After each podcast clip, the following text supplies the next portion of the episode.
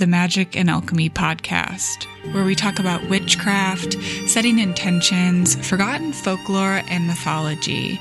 Created by Tamed Wild, Magick and Alchemy is a collection of stories, rituals, and articles crafted by a variety of creators and writers, including myself, Kate Belew, and my co host, Kristin Lisenby.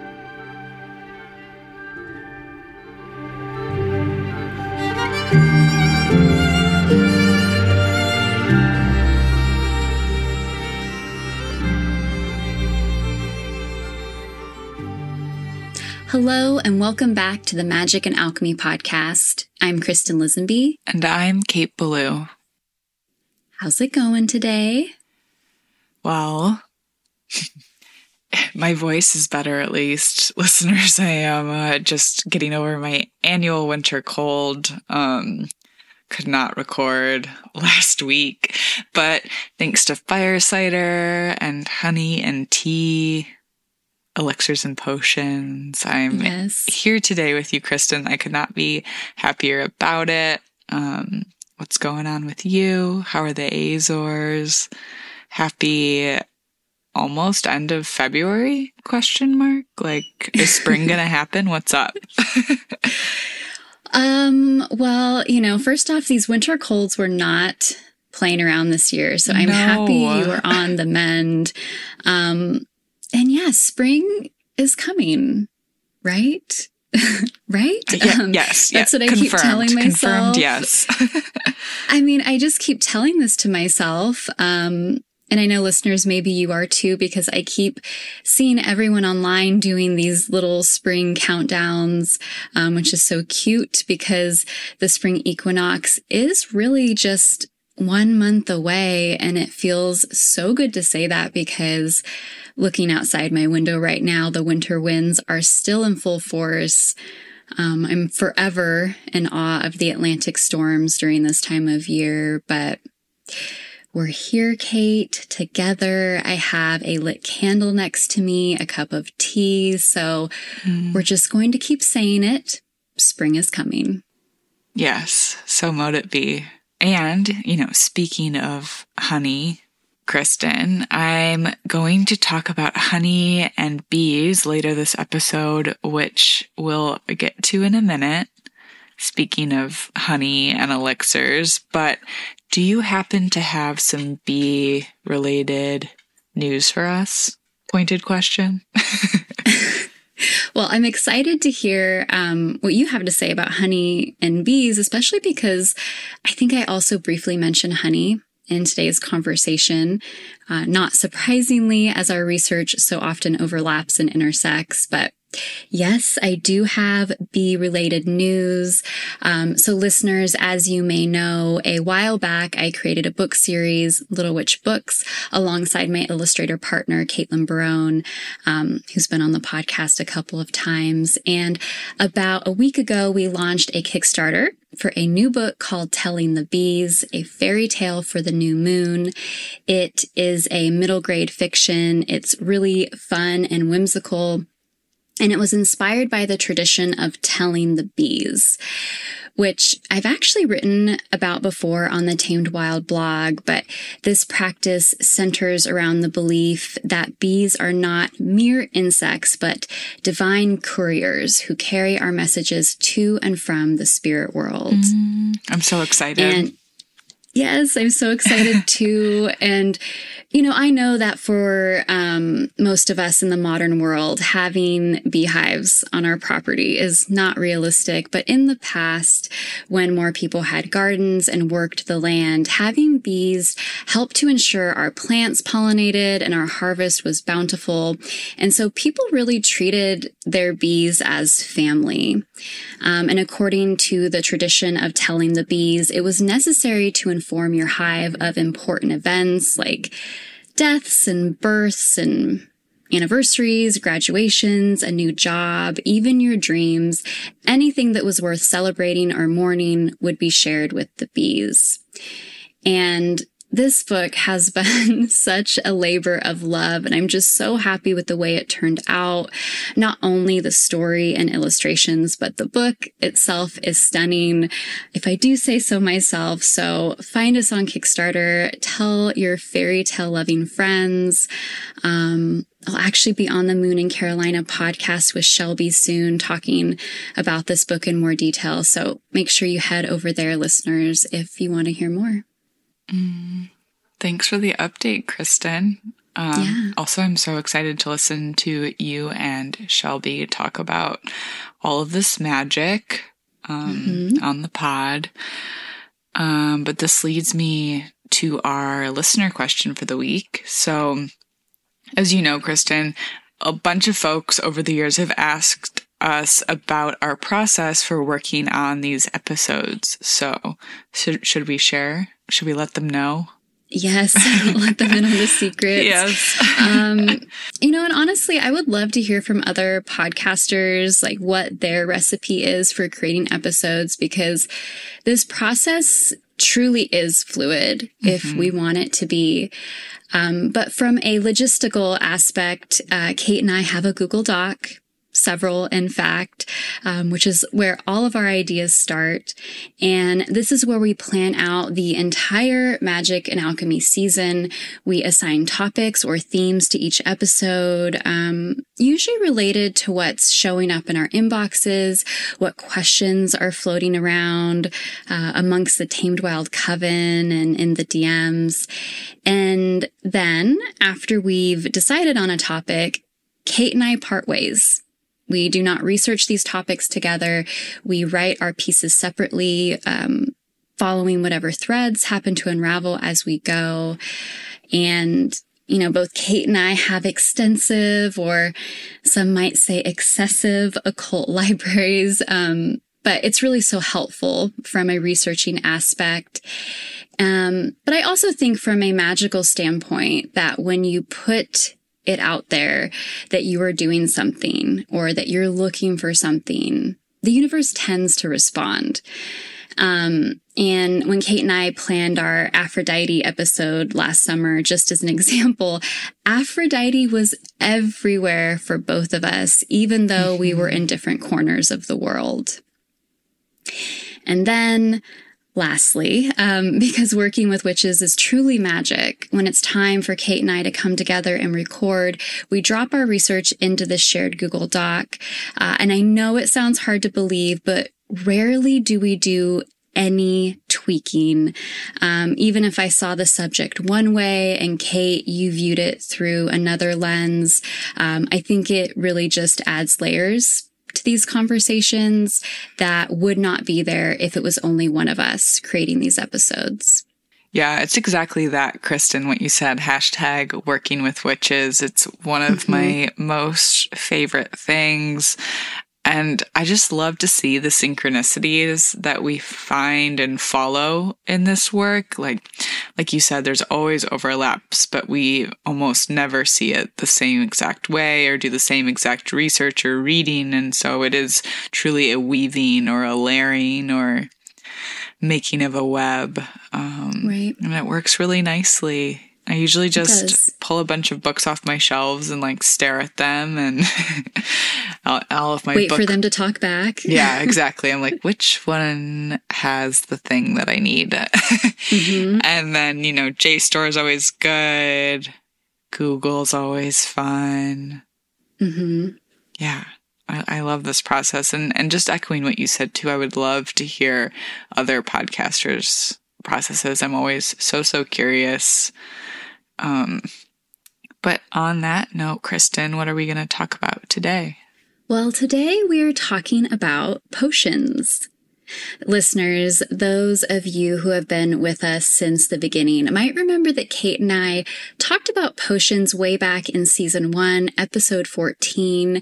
We considered love potions specifically and whether they were potent, poisonous, or both in that conversation, we also mused over enchanted apples and Aphrodite's sacred belt or harness that makes the wearer irresistible and others go mad with lust. So, love potions gone horribly wrong was the theme of that episode, but today we're going to be musing over some other potions, their purpose, and origins.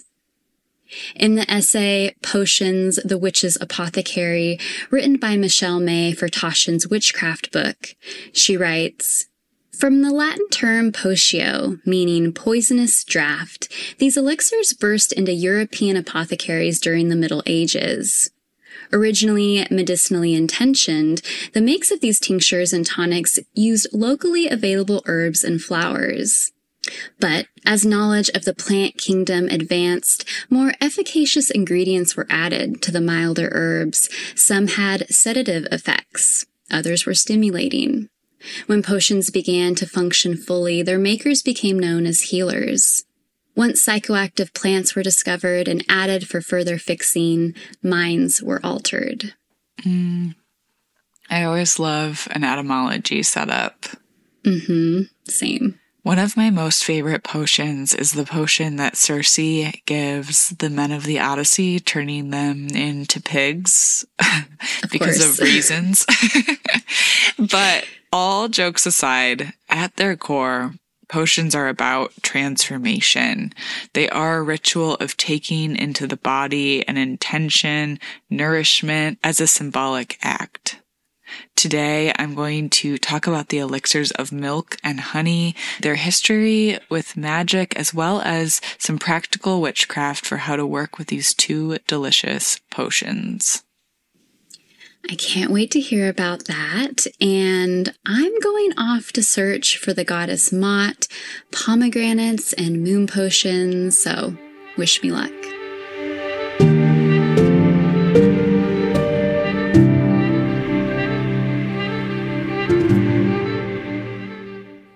Although the word potion has long been associated with witchcraft and sorcery, the idea of a drink that bestows magical powers and divine knowing upon the recipient can be found in many places.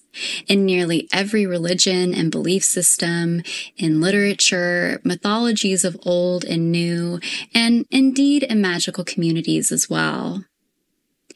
And no matter which direction we decide to go, the roads are windy because potions are hard to come by. Their ingredients vary and what they offer ranges from medicinal to miraculous. In fairy tales, you'll only acquire a potion through chance or tragedy, or if you're the witch in the woods, perhaps you'll try to make it yourself. In mythical tales, people seek out potions for healing and inspiration, to feel powerful, and perhaps to taste divinity, even if only momentarily, to drink from the hearts of their gods, or in some cases, their enemies. Powerful potions drive the mythologies of Celtic Ceridwen, crone of Wales, and her adopted son Taliesin. Same goes for the Chinese goddess Chang'e, who consumed the elixir of life and left her husband to live on the moon. Greek goddess Persephone and her mother Demeter offered initiates of their Eleusinian mysteries a mysterious drink called a kykeon. This potion, of which the ingredients are highly debated, was said to help people see through the veil. Eleusinian initiates who completed the ritual were transformed and no longer feared death.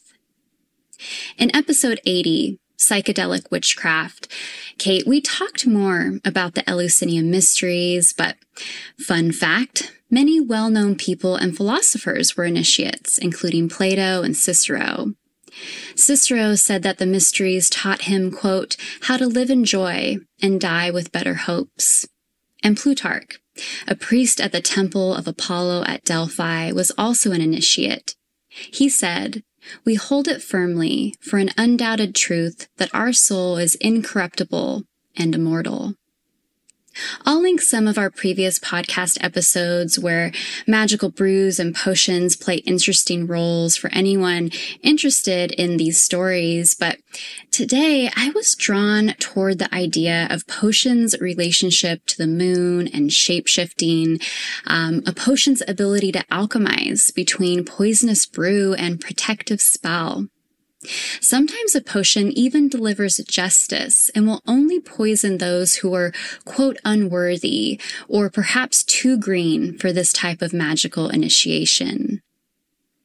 And these wonderings here, potions as sentient things, conscious spells, potions as shape-shifting moon spells, brought me to the halls of the Gorgons, a place that lately I've been visiting frequently.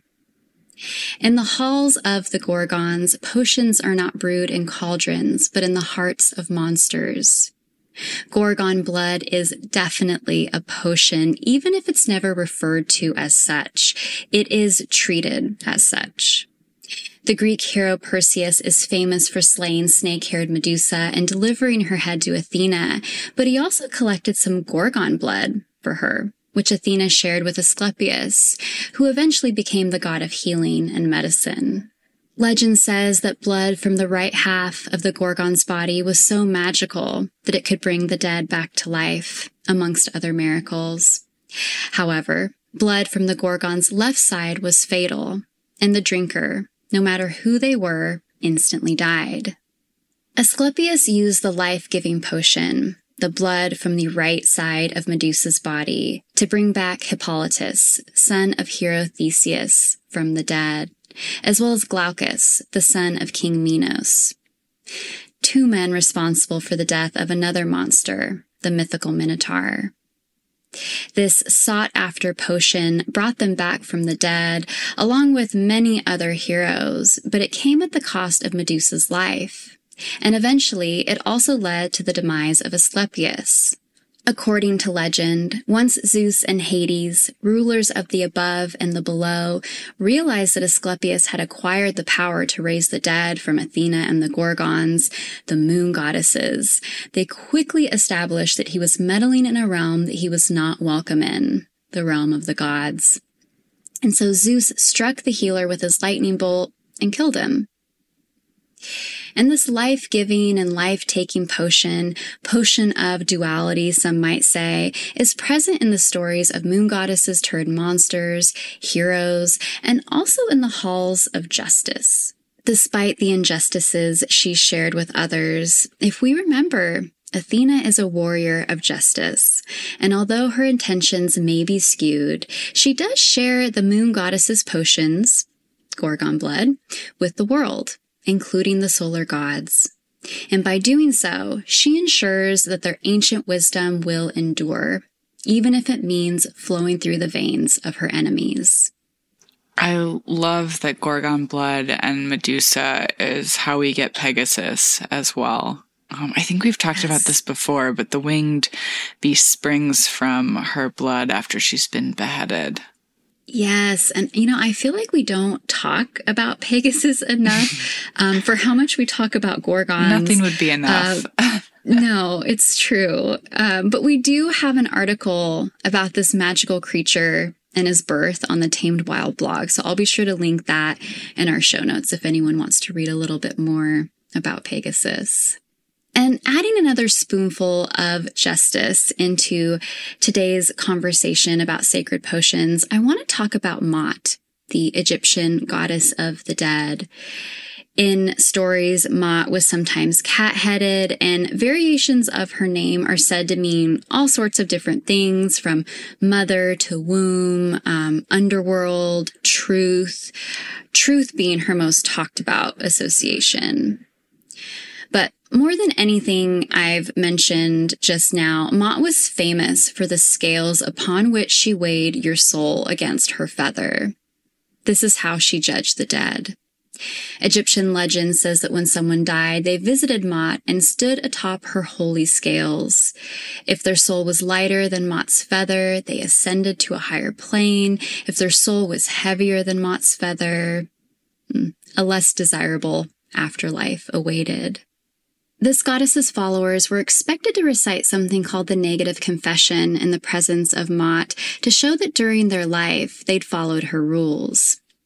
It reads, quote, I have not been a man of anger. I have done no evil to mankind. I have not inflicted pain. I have made none to weep. I have done violence to no man. I have not done harm unto animals. I have not robbed the poor. I have not fouled water. I have not trampled fields. I have not behaved with insolence. I have not judged hastily. I have not stirred up strife. I have not made any man to commit murder for me. I have not insisted that excessive work be done for me daily. I have not borne false witness. I have not stolen land. I have not cheated in measuring the bushel. I have allowed no man to suffer hunger. I have not increased my wealth except with such things as are my own possessions. I have not seized wrongfully the property of others. I have not taken milk from the mouths of babes. Maat's followers also partook in a sacramental drink, with third century scribes writing, My inward parts have been washed in the liquor of Maat. This was believed to be a purifying beverage, and we see this in the stories of other Egyptian goddesses as well, specifically ones related to the dead. According to the Women's Encyclopedia of Myths and Secrets, quote, Egyptian pharaohs became divine by drinking the blood of Isis, a soma-like ambrosia called Sa. Its hieroglyphic sign was the same as that for the vulva, a yonic loop like the one on the Ankh or cross of life. Painted red, this loop symbolized the gate of heaven. Amulets buried with the dead specifically prayed to Isis to deify the deceased with her magic blood. A special amulet represented Isis's vulva and was formed of red substance, jasper, carnelian, red porcelain, red glass, or red blood. This amulet was said to carry the redeeming power of the blood of Isis. So we're back here again with the blood of our gods, blood as an ingredient in the most potent potion, blood as a sacrament for our becomings and endings. But what is blood other than a symbol for life force? Which is why mythical theorists suggest that divine blood has always been the secret ingredient in potions, if not literally, then symbolically. Going back to Greek and Roman myth one last time, Dionysus, god of wine and revelry, is known to offer his followers an intoxicating fermented brew. Now, of course, this might be wine, but others theorize it's part honey and part sacred herbs, maybe a few psychoactive plants thrown in, all blended with a secret ingredient, a few drops of the god's blood. But like the potions I've already mentioned, tasting this magical beverage was quite risky. It might make you go mad or initiate you into a new world. I also wonder if this potion might be a doorway to more sweetness or the mysteries within. Because according to some stories, whenever he's injured, blood does not seep from Dionysus's wounds, but red, sticky pomegranate juice does a symbol of fertility and cycles, pleasure, and wish fulfillment. The pomegranate is associated with Persephone and Demeter, who I mentioned earlier, as well as Aphrodite or Venus, Hera, Lilith, and the High Priestess in our tarot decks. And like the potions and potion makers I mentioned today, Dionysus, the Gorgons, and Maat, the stories of the sacred pomegranate are rooted in the underworld and mystic moon rites, testing one's ability to self-initiate, to ingest new wisdom, and to journey into the abyss and back again.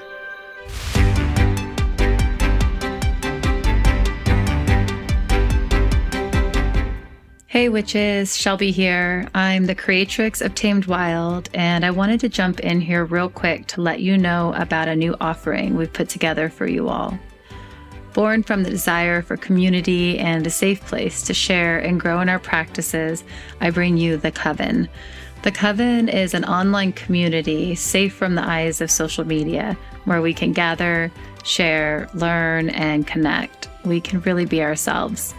Led by the Tamed Wild team, each week members receive six new offerings, including a live check in call, a downloadable grimoire page, an audio meditation, astrological insight, collective tarot reading, and journaling and shadow work prompts.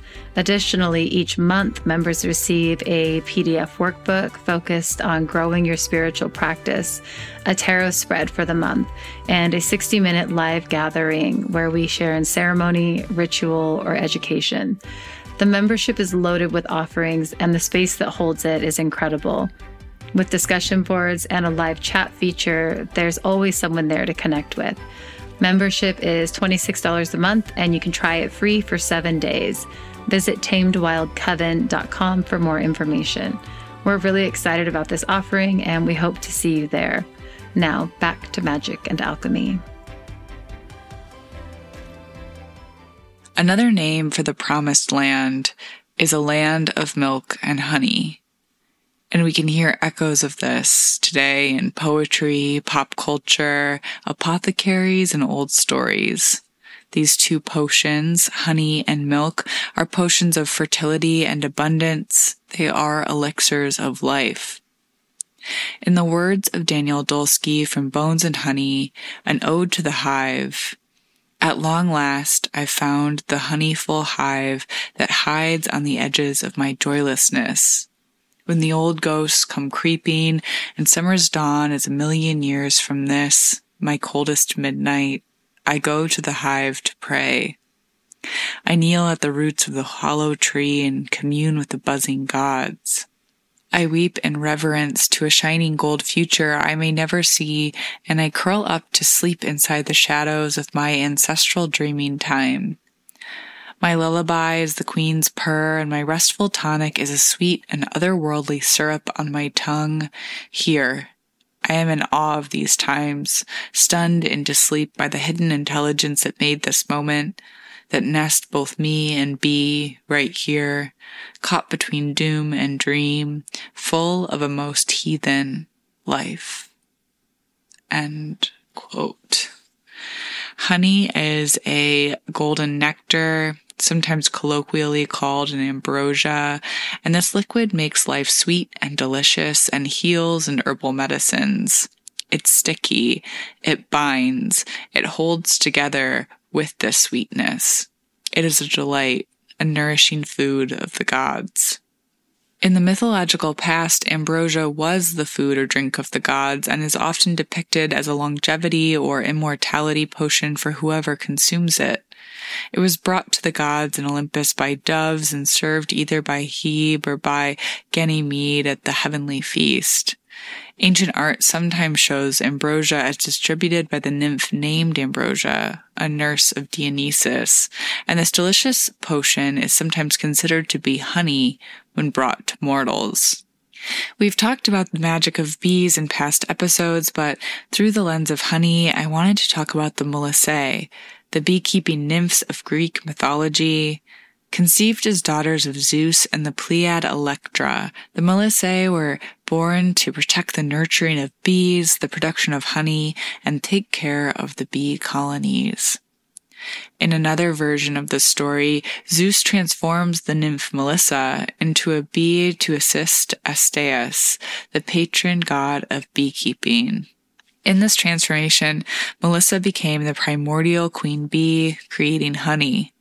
The tale says that when a bee's spirit passes through the veil, their soul travels to the Elysian fields, the field of the blessed dead, becoming one of these priestesses. Certain versions of this story say that the priestesses themselves, after their existence on the earthly plane, find the way to these fields. And because of this, this realm is said to be infused with the scent of honey. According to learned religions, some cultures work with honey in embalming processes, perhaps accompanying the spirit of the body to this beautiful and sweet afterlife. They also recommend leaving offerings of honey graveside. In some Hindu texts, honey is described as one of the five sacred elixirs of immortality. For the kitchen witches out there, honey is a wonderful potion to keep on hand. Work with honey in kitchen craft and spells to bring about sweetness, fertility, or prosperity. And if you feel called to work with this potion in your practice, Cory at New World Witchery suggests honey jars.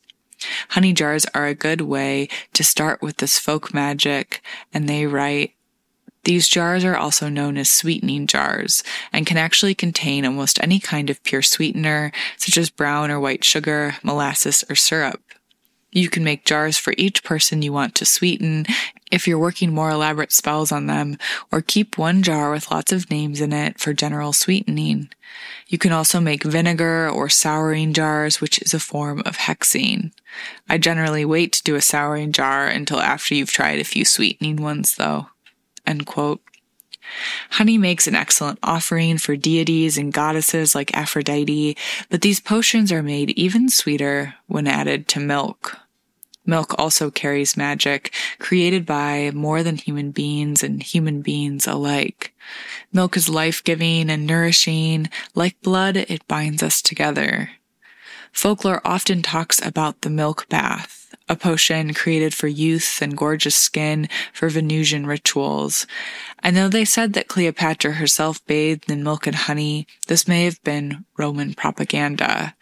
Some historians believe that Roman Empress Poppaea, the wife of Nero, popularized this bathing fashion after Cleopatra's death, but I do like to think of this queen of the Nile as adorning herself in this way. In statues and iconography, the great divine archetypal mother holds a young child to her breast. Milk is our first food. If you want to work with milk in your magical practice, consider how it appears in fairy tales and myths. Some consider milk distinctly cleansing, and adding a bit to your spell as an offering can be a nod to this power. It is a potion. It is an elixir of life. Interesting literature states that in Hinduism, the universe was originally a sea of milk, which the gods churned to create butter. It's worth remembering that the word galaxy originally comes from the Greek phrase galaxias kyklos, meaning milky circle, presumably because of the white light created by the stars in the night sky. Of course, our own galaxy is known by another milky term, the Milky Way. The ancient Greeks believed this galaxy was formed when Hera removed Heracles from her breast and her divine milk spilled across the heavens. So listeners, if you feel weary in winter, longing for sweetness or nourishment, connect with these elixirs of life and remember how we're all connected. Be it milk and honey, blood, or the juice of sacred fruits like pomegranates, these potions will sustain you, ground you, and remind you of your inner magic in this ritual that we call birth, life, and death.